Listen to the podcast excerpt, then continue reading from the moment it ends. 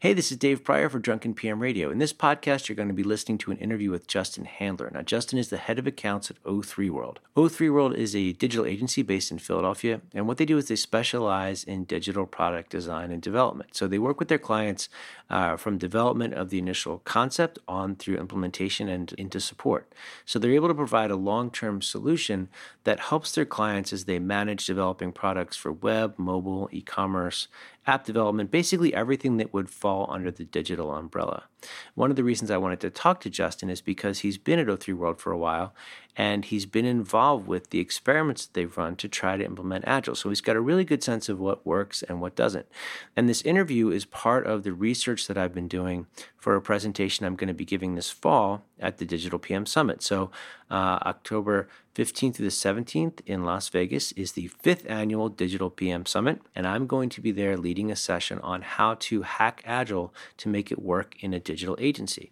Um, so, in addition to my own experience with that stuff, and the you know things I pick up when working with different clients, um, I'm also trying to do a lot of research and speak to people who have been heavily involved in this type of work. So, I've already got a couple interviews up um, on that topic. This one with Justin is kind of in that same line of thinking.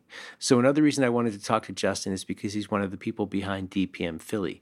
So, within Philadelphia, the digital project management community has a local group, and they have meetups there where people that work in digital project management get together and share a lot of great ideas. Now, th- there are groups all around the, the world that focus on digital PM, but Philly's one of the, I think, one of the best communities for it because that's where the Digital PM Summit and all the work that Brett Harned and the folks he works with at Bureau of Digital kind of got started. So uh, it's a really exciting community to be a part of. And if you're in that area, I would definitely encourage you to check it out. You can go to meetup.com slash DPM dash Philly or just follow them on Twitter. It's at DPM Philly. Now, one last thing before we start, one last thing to mention before we get going. If you're going to be attending the DPM Summit, again, it's October 15th to the 17th in Las Vegas, and you're interested in taking some Agile training or getting your CSM certification, Certified Scrum Master, I'm going to be leading a special CSM training class right before the conference starts. So it's October 14th and the 15th. If you're attending the conference, we have a special discount just for conference attendees. The reason for doing the class right before the conference is to try to create a space where a bunch of folks who work in digital agencies can get together, take a CSM class, but look at it all through the lens of digital project management. So we're going to cover all the required material. You'll qualify for your CSM, but what I'm hoping will happen in the room is all the discussion that we have, talk about implementing Scrum, how to make it work. We're going to be able to look at that within the context of digital agencies. So, if you're attending the DPM Summit this fall and you'd like to learn more about that CSM training, you could hit me up on Twitter or just go to leadingagile.com slash training. And the class, again, is going to take place on November 14th and 15th in Las Vegas, Nevada. Now, all the bills are paid. Time to get started with the podcast. Thanks for listening.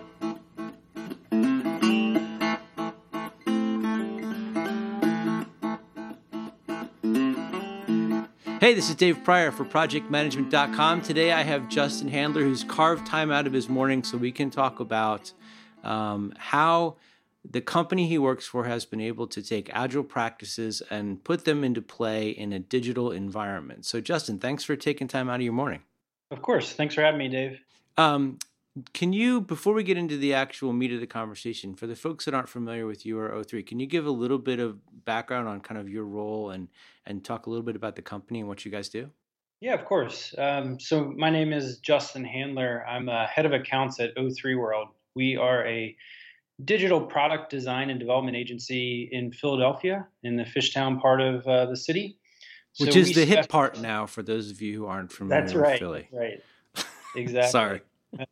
Yeah, no worries. So, um, so yeah, so we specialize in digital product design and development. So everything from uh, strategy up front through UX, UI, uh, user testing, ongoing work for digital products through development, uh, both front end, back end development takes place in house. Uh, so we have about 30 employees now. Uh, company is 12 years old. Um, I've actually been here for seven years. So my official title is head of accounts. Um, so my background is in project management as well as account management. Okay. I was a project manager and a lead project manager here for um, almost my entire tenure, but officially for for about five six years. Um, and now I oversee a team of four project managers as well as overseeing our accounts and projects at a strategic level. Okay, and about how many projects do you guys have in flight at any given time? Yeah, that's a great question. I mean, it's they all vary in size. Yeah. Um, but we probably have about across the 15, 16 projects going on, and then maybe six, seven of those are, are pretty large scale product builds. Okay, and so and for project managers, the reason that I'm asking is because for folks that folks that aren't familiar with this space, um, I wanted to try to give them a sense of vertigo with the fact that in your world, there's usually because there's projects of varying shapes and sizes, a lot in play at a time, and many people are expected to manage multiple things at one time.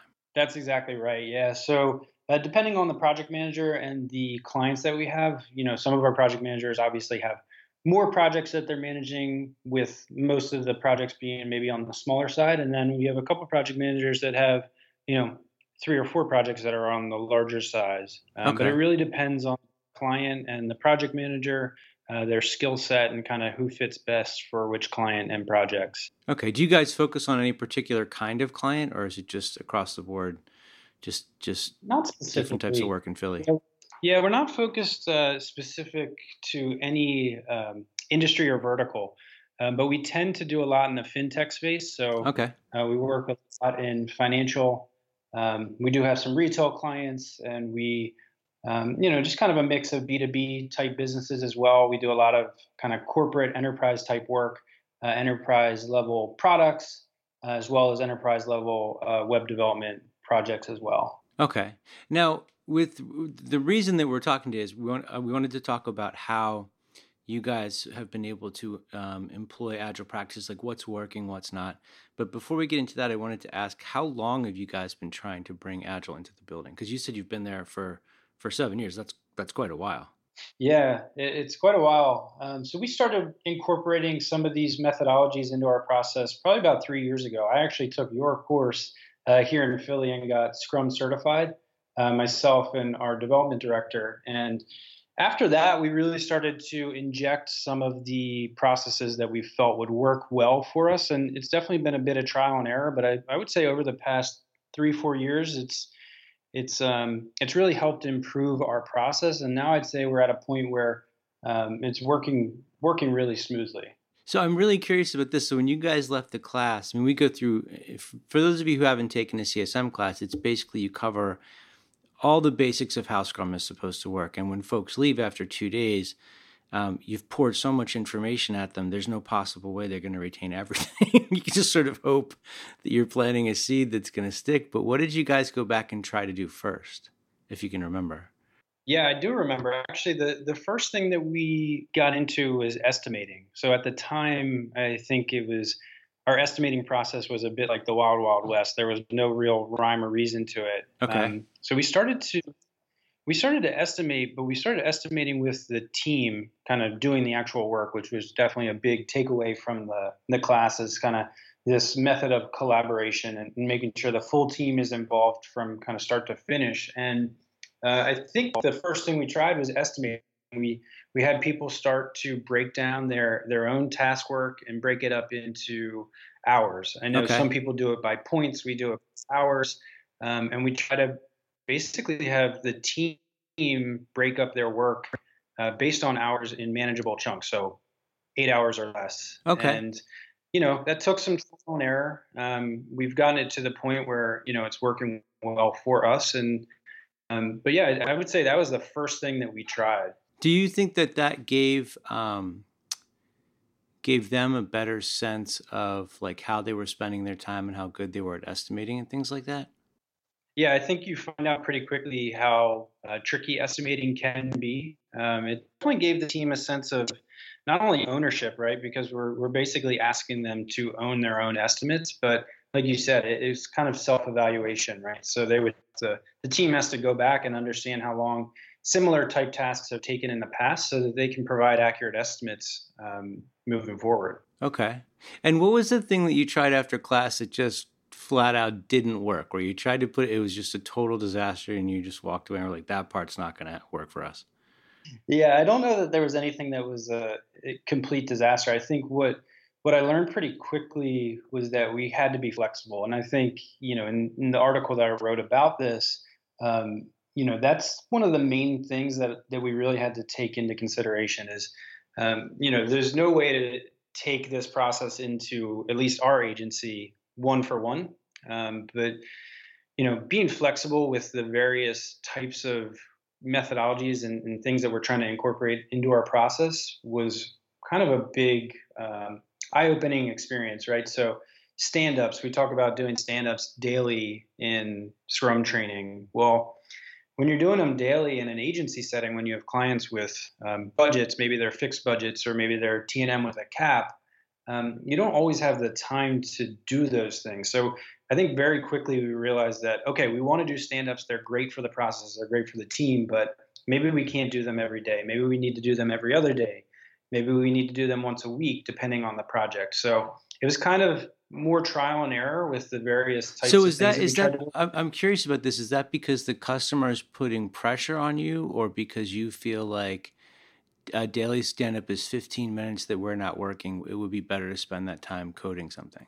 Um, I think it's more about being efficient, right? So you know, obviously in an agency setting, really any setting when there's a, a client involved, you you've got budgets. So the project managers need to determine is 15 minutes every single day with a project team of eight is that worth the time towards the budget okay and that time maybe doing production work uh, it's kind of a give and take but you know it is up to the project managers and myself um, to kind of outline this at the, the start of the project so we we have a pretty good idea going into a project how many how many stand-ups per week we're going to do over the course of x number of weeks or months, et cetera. So we have a sense of what that's going to translate into the budget. Okay. Now, I guess uh, there's a part of me, there's a big part of me that wants to to argue both sides of this argument, like violently with you. Like, I want to start just cursing at you until you know you're wrong. And there's another part of me that's like, yeah, totally get it, man. Um, if you if you say so, just going with this idea of a couple stand-ups a week, let's say it's two or three a week do you then size the work accordingly? Like I would say one of the reasons we need to stand up every day is because the work's so small, we have to talk about the progress and what's left. But if I was doing less than one a day, I might want to size work a little bit. I mean, I, it sounds like a wrong thing to say, but I feel like I'd want to size work a little bit bigger so that it wasn't changing as quickly. Yeah, the, you know, it's tough. I, I, definitely could argue both ways. I think um, maybe maybe taking a step back, you know, while we maybe don't do the stand-ups every day, that doesn't mean that our communication and collaboration about the work goes away. I think tools like Slack and other systems have enabled us to maybe not meet in person every day and spend yeah. 15 minutes, but we're communicating so frequently that you know we're not really there's not really that much of a gap between when we're actually touching well, so, base. So let's talk about that because I think that could be a really valuable thing for people. So if you're if you're not having a stand up every day, I mean, is everyone in the same physical space or are they distributed? Yeah, we are. We're we're all here in Fishtown, but you know that actually where you're going with this brings up a good point. We've actually uh, with several of our clients, we've actually incorporated them into our Slacks, and okay. actually, while we can't be there physically with them, we'll actually do Slack stand-ups with our clients. So um, and it's, it's usually a little bit quicker than 15 minutes because you're not gathering around. So, um, you know, you're able to gain some of those efficiencies and the, the touching base and making sure everybody's communicating yeah. Uh, without having to physically be with, you know, whether it's a client or a team member that's not in the office, whatever the case may be. Um, so that's that's actually something that we've incorporated in the last year, and it's worked out quite well. Okay. Are there other tools that you use besides Slack, or is that kind of the main method of communication? Slack's the main method of communication. I think because we're all in the same physical space, we communicate a ton. Yeah. Uh, we also use Trello to kind of facilitate things, and, and that's another great tool. Does your client and, get uh, access uh, to your Trello board? It depends on the client. Uh, okay. Uh, we always offer it. Uh, same thing with Slack. Some clients don't want to be in Slack. Some clients want to be in Slack. Some clients want to come to our stand-ups in person. It really depends on the, the on client, the level of engagement, et cetera. Okay. Um, but I think that that point, Dave, is something that's really important here. Is that um, you know while we we're taking these various aspects of Scrum and kind of working it into our process, it's the flexibility that allows it to work. Right? Yeah. So we're not trying to take these things one for one as they're taught and kind of work them into our process, but we're kind of molding them into the process as it makes sense for each client and project. Well, I, so I think another general, another thing to consider is that in the digital space, at least from from what I see and from what I remember, because I'm old now, but when we go to the conference, it's a much younger crowd. And they're much more open to adopting right. brand new tools right out of the gate and trying all different kinds of things and mix and matching. And it's easy for me to like climb up on the porch and be like, no, you have to be in the same room in front of the board looking at each other. But if that's not how the, the kids today interact, then I think there's a place in which Agile needs to meet them and adjust to yeah, them totally a little bit. I totally agree, and I think that that level of flexibility has really enabled us to to gain these efficiencies that the the processes are so great with. So I think this is really important because it's kind of a hidden thing. Like it's it's it's common for me to hear somebody from an agency say we don't have a stand up every day. It's also common to hear them say and we use Slack and connecting those two things as ways of supplementing communication is not necessarily something I would automatically do in my head. Um, so I'm really glad that you said that. Um, yeah. Can you talk a little bit about the workflow and how UX plays into all this? Because when we talked before, that was something that I think was pretty significant. I was hoping we could spend some time on. Yeah, of course. Um, so, so there's definitely uh, there's always this question about how do you work in UX into sprints, and I've heard that from a lot of people. So for us, you know, we I kind of bucket our projects into two phases. We kind of have our large scale product builds that are ongoing retainer type work, right? And then we have our large scale enterprise web work. Um, I think when you're talking about product work, we absolutely can start with design sprints. Um, you can you can absolutely do one or two week sprints where you're totally focused on UX UI. Um, I find that in the large scale web builds, the more traditional websites, um, it's a little bit tougher to to do them in design sprints. Um, so what you and I had talked about a couple weeks ago is that we will we won't necessarily do UX in a waterfall capacity, but we'll allow UX to work through several iterations before we begin actual sprint work with development. Okay. So we'll allow the wireframes and the information architecture and the strategy to kind of come together and form not necessarily a requirements, but or or an approval from the client, but at least enough of a team and team meaning our team as well as the client incorporated into that. Yeah. Enough of an understanding of what we're building so that we're not wasting time when we go to actually start development sprints. Okay, so can I can I pause you there to ask some questions to clarify for all the people whose heads are spinning backwards right now? Because straight up Agile would say, and, and I and I'm not saying this to make to, to make fun of what you're doing, but I think it's important to clarify that the straight up Agile people would say, nope, that's a waste of time. Design's got to be part of the team. You start all at once, you finish all at once. There's no reason why you can't be developing from day one. And I totally understand why the counter argument would be in place. And I think in certain circumstances, it does make a ton of sense to have design start in advance. But the question I want to ask is in your organization, would design be part of, if you're doing Scrum, part of the Scrum team? Absolutely. Yeah. Okay. So they're just kicking in a little bit earlier. Yeah, of course. So um, make no mistake about it. Our we overlap. Uh, the full team is involved from start to finish. Um, what I'm talking about is maybe giving design a little bit of a head start. Yeah.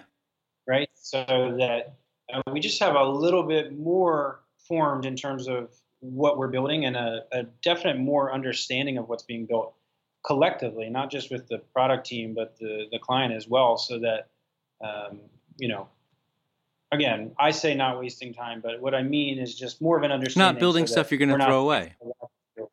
Exactly. So yes, the the UX team, the UI team, they are fully involved in the project team. Okay. Um, they just get a little bit of a head start in most cases, so that, um, in my opinion, gaining a little bit more efficiency when it comes to full team knowledge of what's yeah. being built. So, do you have anybody on the technical side that's going to be um, represented when UX is doing that initial work? Absolutely. Yeah. So we do internal reviews of all the work. Um, it's not always at the end of the sprint. Uh, we do sometimes do reviews in sprint, whether it's at a stand up or a more formal meeting. but absolutely, we have a lead developer as well as a developer on all of our projects. If it's larger, we might have multiple developers. That's very common, but they're absolutely involved in all of those reviews so that they can give their input uh, throughout the process as well. Okay. Um, I want to switch gears a little bit. I've got one more kind of main thing I want to ask you about with user stories or, or, or requirements. How are you capturing requirements? It's a great question. So it it depends on the project to some degree, but uh, we will have high level technical requirements for the project so that we have an understanding of at a high level what what's being built. Um, we will actually create formal functional outlines uh, depending on the project where we actually break down the, the features and functionality. Um, when we're doing large scale product development, we're capturing those kind of throughout the process, right? So there's not necessarily a formal uh, requirements document because we're building this in an ongoing capacity, but okay. every sprint we're doing sprint planning and we're hashing out the functionality with the UX team and the development team as we go along. So where are you getting the items for the for the product backlog that you pull from to go into the sprint? And how are you capturing those? Or are those those big like epic like things you were just talking about a moment ago? Yeah, so you know, it, it, again, it, I'm going to go back to it depends on the project. Okay. Um, a lot of our projects are products that we've been building for many years, so the backlog is prioritized and groomed with our clients, helping to define where their priorities are set. Right. Okay. So we have that built. I'm more of a you know more confined project that maybe isn't ongoing at this time. Um, you know, at the beginning of the project, there's some semblance of a backlog and features that need to be built. So we'll work with the client, we'll work with the team to kind of prioritize that. Now, in in our process, it's on the project manager to groom the backlog. Okay. Um, again, it's kind of this team effort. You know, on these ongoing product builds, we're doing that with our clients. Um, physically, you know, prioritizing as we go, uh, right? So um, for the other projects, we're doing it as a collective team internally, where we're kind of breaking up the backlog and the priorities, et cetera, as to what makes sense for the project. Okay. And are you writing stuff out in some cases as user stories, or are you just capturing them in whatever way seems most natural for that client and that project? Yeah, I think it's whatever seems most natural for that uh, client and project. I, okay. I definitely like to leave that up to the project managers. Uh, we've definitely done projects where every Trello card is broken up into user stories. Some other projects where they're broken up more into specific features and, and smaller kind of details. Yeah, uh, it really depends. Okay. So when you talked about that technical work that's being done up front, is that happening in parallel to the initial UX work, or are they kind of staggered out separately? Yes. Okay. Yeah, so everybody's engaged work. at the same time at the very beginning. You're just doing kind of your due diligence up front before you get started, I, you might say. Exactly. Okay. Yeah, I would say one of the biggest things that we learned um, in, in incorporating this process into into this agency is that the whole team needs to be involved from day one. Um, there's okay. no passing things down the line. There's no waterfall effect. It's literally the entire project team is kicking off with the client and seeing it all the way through. Uh, the entire project team reviews deliverables on each side of the fence, whether it's UX, UI, development. Um, so yeah, the whole team is involved. Okay. Now you've talked about the client a lot, which is is I think for the for the digital folks I talk to, you've mentioned the client more times than than people often do. How important do you think it is for other agencies if they're heading down this path that they place a significant amount of effort on helping the client into this method of working? Or do your clients show up already knowing what it is? Yeah, so they definitely don't show up knowing what it is, um, and you need to you need to be adaptive to the client, right? So okay. some of our clients are totally engaged; they want to be part of the project team. Some of them don't want to be engaged and be part of the project team. You got to kind of feel it out a little bit. Okay. Um, like I said, some of our clients are actually on Slack with us and many of our clients actually were doing co-development where we're developing portions of the project their team is developing portions of the project and we're actually one big team. So uh, again I, I, go back to kind of depends on the type of engagement that we have set up but um, you just have to kind of be flexible. I mean there are some that you can tell right up front just aren't going to understand what we're doing and would rather just get updates in status report form. And there's okay. some that literally want to be in stand-ups with us and be on Slack with us and in Trello. Um, I always kind of leave it up to the client and the project manager. We kind of open it up and see what level what of engagement they'd like. Exactly. Um, okay. But to your first point, I mean, about being client focused, obviously I'm head of accounts, so yeah. I'm very client focused. I think it has to be, right? I yeah. mean, we want this process not just to be really good for us, but you want it to, to work really well for our clients. I think a lot of times they're maybe maybe they are unfamiliar with these processes and uh, the contracts are structured maybe a little bit differently than they're used to. So it takes some time to build up that trust and understanding of why these processes are are so efficient and really do kind of put the product in the client's hand, right? Because yeah. they ha- they're forced to prioritize, they're forced to understand what we mean when we're estimating and um, kind of helping drive the the project and products. Well, since you've been there um, since before you started to implement Agile, I'm wondering if what what your thoughts are about the idea of if the nature of the relationship has evolved a bit, and maybe you're not as an agency treated so much as you know the the the redheaded stepchild downstairs that the agents uh, that the sorry your client has that they can just boss around and make do whatever they want and snap their fingers and you're going to jump. Um, has this right. partnership helped to change the nature of the relationship?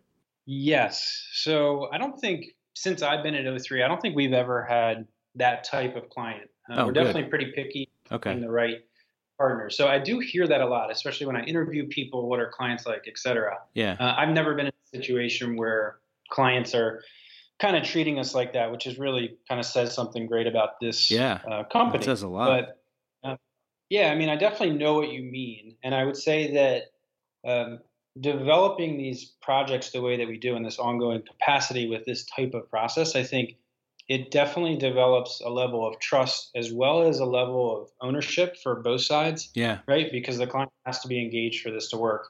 Uh, we have to be sharp in our estimates and, able in order to manage it effectively and show them that it works. So, um, yeah, I absolutely think that this process has not only increased collaboration for us internally by having the whole team involved from the start, but um, also with our clients as well. Cool. All right, thank you. Um, so, if there's an agency that's considering starting to adopt Agile, what is um, one word of caution that you would offer them? Like something you'd want to warn them against, something kind of a pitfall that you encountered that you wish you had known about beforehand? Sure. Yeah, I would say don't try and do it all at once. Okay. Right. So we talked about a couple weeks ago. We talked about how we've kind of brought bits and pieces of it over. Yeah. Tried things out. Right. You know, we talked about doing estimating first. I think the the second thing we tried doing was the stand ups, and that worked really well. Right. So then we moved into doing sprint planning, and, and that took some time to iron out. So this process has it definitely took some time for us to get get it right in terms of what works for O3. Okay. Um, but I think we were smart in the sense that we didn't try and do everything all at once by the book directly as it's kind of said. So or taught, I should say. Yeah. And that worked really well. And I would say the number one thing that that we've been talking about that really kind of helped things flow naturally was getting the entire team involved from day one. I would okay. say that's the number one thing that um, has helped us through this process, help the team develop. You mean, do you mean agile transition or on an agile project or both? Both. Okay. Just kind of involving the team all the way from from the start. I think originally, you know, back in the day, we used to do things purely waterfall, and you know the stories of designers handing things off to yeah. developers and you know, all of handing things stories, off right? is a nice nice way of putting it. I think throwing it at them is better. yes, throwing it and hitting it at them. So, um, you know, when we came back and and started to work these uh, methodologies into our process, yeah, that's the number one thing: is having everybody involved, having team ownership, having the entire team's buy-in on what's going on with the project um, was the the best thing that we ever did, and uh, I don't think we could ever do it another way. Cool. All right, thank you very much. So, if folks want to get in touch with you and ask you some more questions about this, what's the best way? Well, you should probably give the, the URL for the company website too, but what's the best way for them to reach you? Sure. So to reach me, you can you can email me at handler. That's H A N D L E R at o3world.com. Okay, and the URL is o3world.com. That's right. Yep. And you on the Twitter? You want to do that one too? Yeah, you can hit me on Twitter as well. It's just at Justin Handler. Okay. Nothing fancy there. All right, cool. Man, thank you very much. I really appreciate you doing this. This was great. And hopefully I'll see you uh, in Vegas in the fall. Yeah, hopefully. Cool. All right, thanks, man. Thank you. I'll talk to you soon.